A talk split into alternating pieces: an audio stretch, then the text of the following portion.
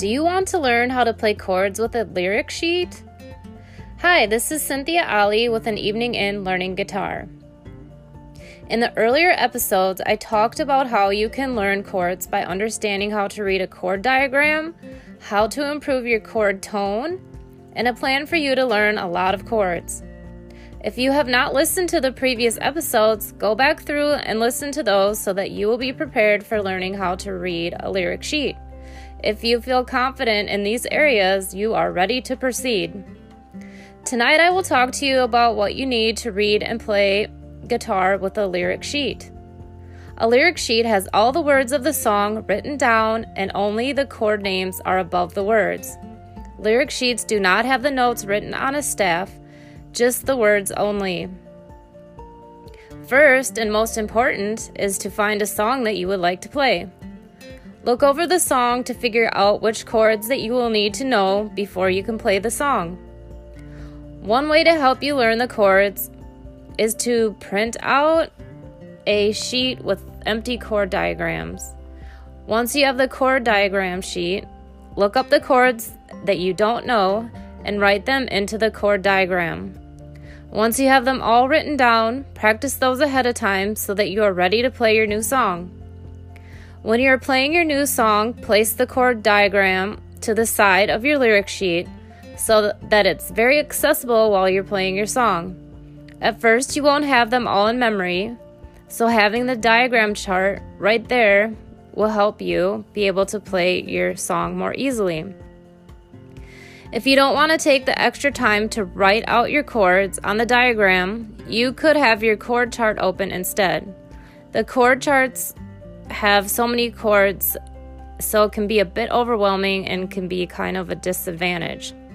But you can use whichever way is easier for you. For myself, I prefer writing out all of the chords on a single sheet, so it's much less confusing for me. As you learn more and more songs, your chord vocabulary will increase so that at some point you will know a lot more chords in the song. However, even if you are playing for a long time, you may still run into chords that you are not familiar with. Some chords that are not as common are suspended chords, sixth chords, diminished chords, and augmented chords. Don't become overwhelmed with the amount of chords that there are to learn. Take it slowly and learn them as you need to when you're playing a new song. Just take the time to write out your new chords on the chord diagram so that you have the chords in one place when you're playing the song. This will make learning the song so much easier. Once you have prepared, now you're ready to start playing.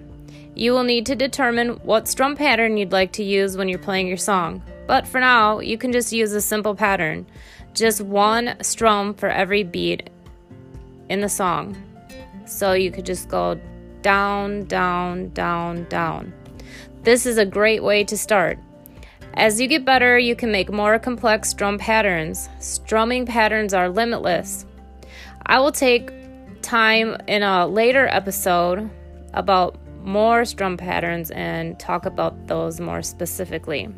But for now, you can just use one down strum on every beat. Once you get used to playing your song, you could even try singing with yourself while you're playing. You will switch the chords exactly where they are written above the word in the music. Practice syncing your singing with your guitar playing. You are now on your way to learning how to play with lyric sheets.